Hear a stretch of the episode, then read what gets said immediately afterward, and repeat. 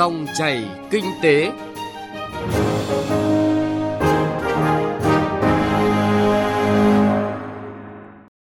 Các biên tập viên Thành Trung và Xuân Lan rất vui được gặp lại quý vị và các bạn trong dòng chảy kinh tế trên kênh thời sự VOV1 của Đài Tiếng Nói Việt Nam. Chương trình hôm nay, thứ năm, ngày 26 tháng 9, có những nội dung chính sau đây.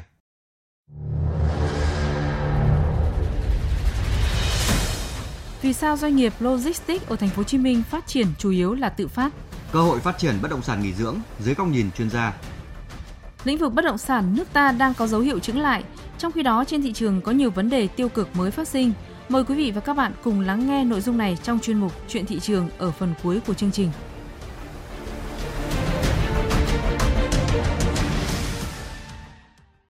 Trước khi đến với những nội dung vừa nêu, mời quý vị theo dõi những thông tin kinh tế đáng chú ý. Theo báo cáo kinh tế thường niên của Ngân hàng Phát triển châu Á ADB được công bố sáng qua 25 tháng 9 tại Hà Nội, mặc dù tăng trưởng tổng sản phẩm quốc nội GDP có diễn biến chậm lại trong nửa đầu năm 2019, song nền kinh tế Việt Nam vẫn duy trì tốc độ tăng trưởng vững vàng trong năm nay, bất chấp môi trường bên ngoài có nhiều dấu hiệu suy yếu. Các chuyên gia kinh tế của ADB dự báo kinh tế Việt Nam sẽ duy trì mức tăng trưởng mạnh là 6,8% trong năm nay và 6,7% trong năm 2020. Lạm phát nhiều khả năng cũng sẽ được điều chỉnh từ 3,5% xuống còn 3% trong năm nay và từ 3,8% xuống còn 3,5% vào năm 2020.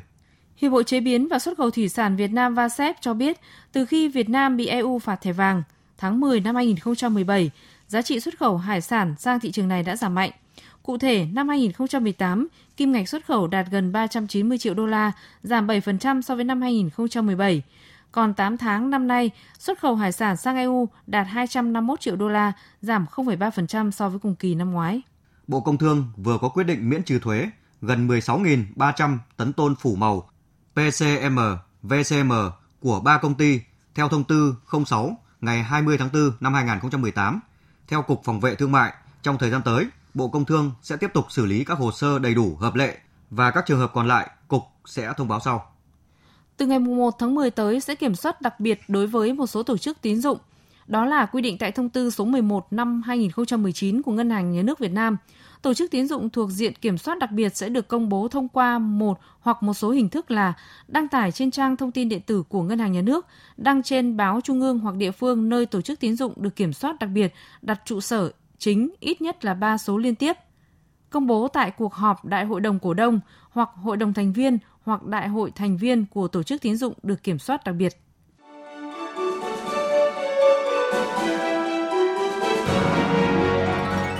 Dòng chảy kinh tế, dòng chảy cuộc sống.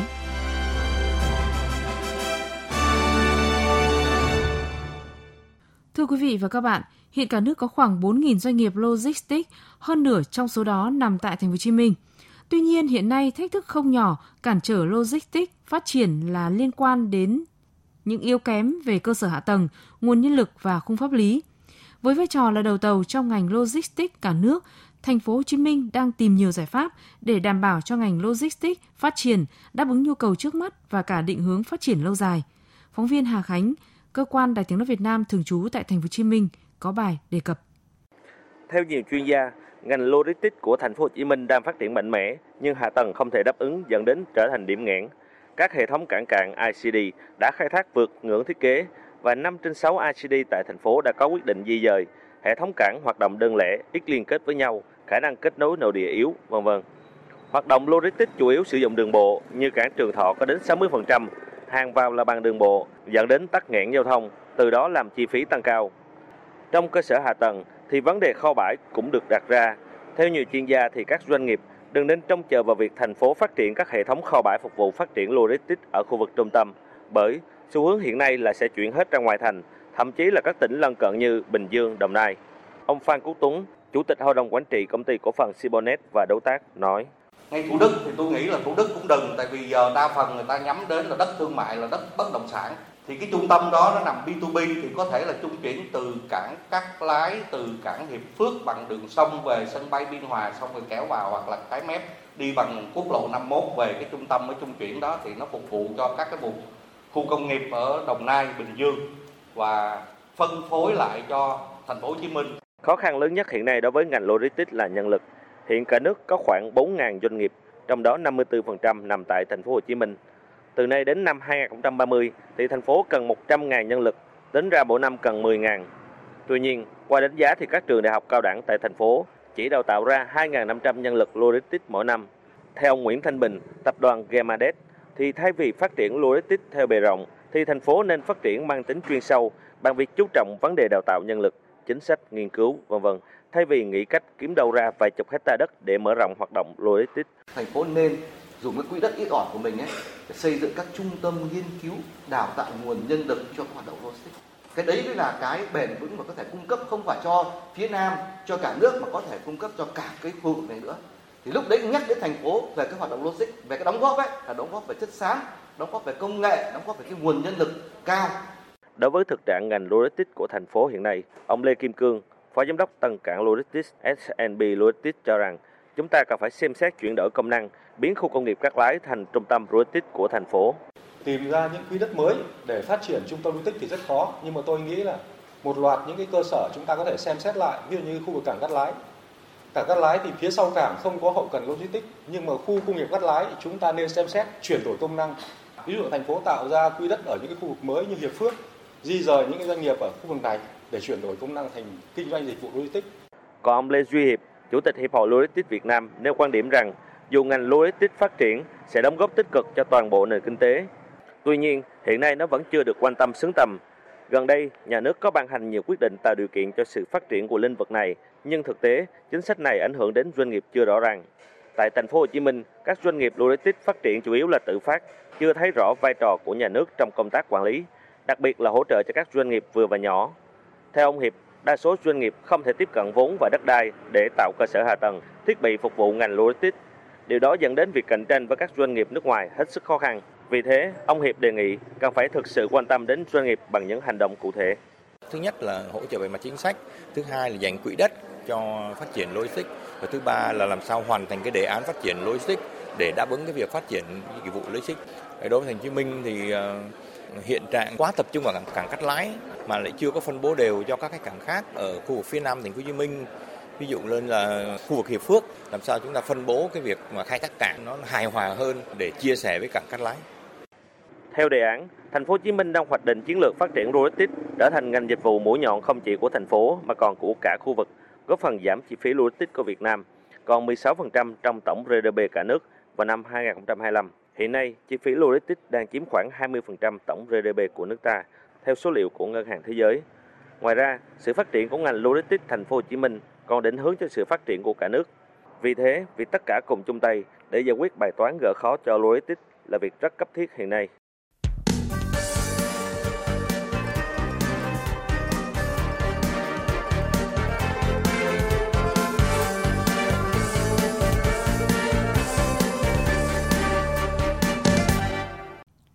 Quý vị, thưa các bạn, 8 tháng năm nay, nước ta đón hơn 11 triệu 300 nghìn khách du lịch nước ngoài, tăng 8,7% so với cùng kỳ năm ngoái.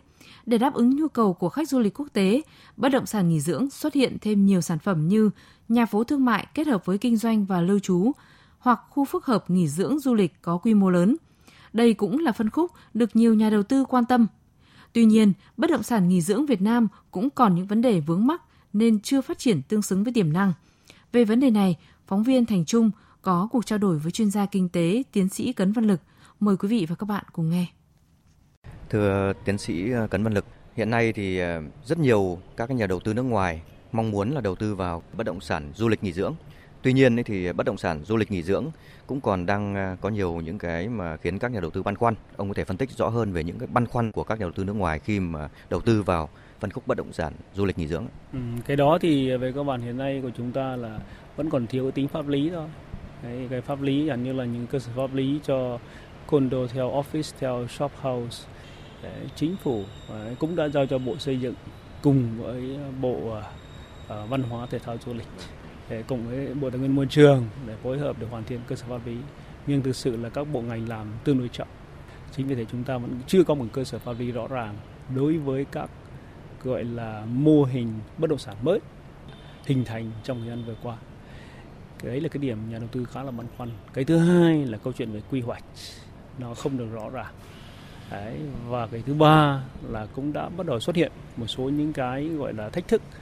Ờ, ví dụ như ta thấy là cái ờ, hiện tượng là cái ờ, hòn đảo Phú Quốc của chúng ta vừa rồi có hiện tượng ngập lụt. Đấy, thế thì cái đó thì nhà đầu tư nước ngoài cũng đã bày tỏ những băn khoăn nhất định. Nhưng về tổng thể tôi thấy rằng là họ cũng thấy nhiều cơ hội để đầu tư vào Việt Nam chúng ta. Ờ, việc nhà nước đang siết lại cái tín dụng bất động sản nó có tác động như thế nào đến cái ờ, việc phát triển của bất động sản du lịch nghỉ dưỡng trong thời gian tới? Cái tín dụng à, bất động sản, kinh doanh bất động sản này, thực ra là ngân hàng nhà nước rồi chính phủ cũng có kiểm soát trong thời gian vừa qua, nhưng về cơ bản nó vẫn tăng. Ví dụ năm 2018 thì tín dụng cho cái lĩnh vực kinh doanh bất động sản nó vẫn tăng khoảng độ tầm 6%. Nhưng hiện nay thì cái tín dụng kinh doanh bất động sản nó đang chiếm một cái mức là khoảng à, 7,5 đến 8% tổng dư nợ của toàn bộ nền kinh tế và tín dụng xây lắp thì khoảng độ tầm à, 8,5 đến 9% tổng dư nợ. À, hiện nay cái lượng cung bất động sản nghỉ dưỡng du lịch nghỉ dưỡng ấy, căn phòng căn hộ office hay là về những cái um, resort hay là những cái villa biệt thự um, ở ven biển nhá vẫn còn chưa đáp ứng được cái nhu cầu của khách du lịch lượng khách du lịch à, quốc tế đang tăng theo từng năm theo ông thì trong cái thời gian tới thì liệu bao giờ thì nó sẽ đáp ứng được cái nhu cầu của khách du lịch? Thực ra thì cũng ờ, nó tùy vào cái địa bàn, địa điểm. Thực ra hiện nay có một số chỗ là đã dư cung, có một số chỗ thì vẫn là thiếu cung. Chính vì thế chỗ này thì tôi nghĩ rằng là chính quyền địa phương cũng cần phải rất tỉnh táo để ờ, phát triển cái khâu quy hoạch ờ, đối với cái khu vực đó. Các nhà đầu tư hiện nay thì cũng quan tâm đến cái việc là chính quyền địa phương kết hợp với cả một số bộ ngành tiếp tục cải thiện cái môi trường đầu tư kinh doanh thông thoáng ở những cái địa bàn đó. Xin cảm ơn à, chuyên gia kinh tế, tiến sĩ Cấn Văn Lực về cuộc trao đổi này.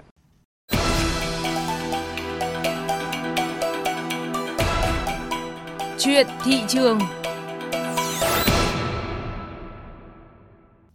Thưa quý vị và các bạn, hiện nay cả nước có hơn 10.000 doanh nghiệp bất động sản, nhưng phần lớn là doanh nghiệp có quy mô trung bình, hoạt động chủ yếu trong lĩnh vực môi giới dịch vụ bất động sản – mới chỉ có khoảng 65 doanh nghiệp phát triển bất động sản niêm yết trên sàn chứng khoán.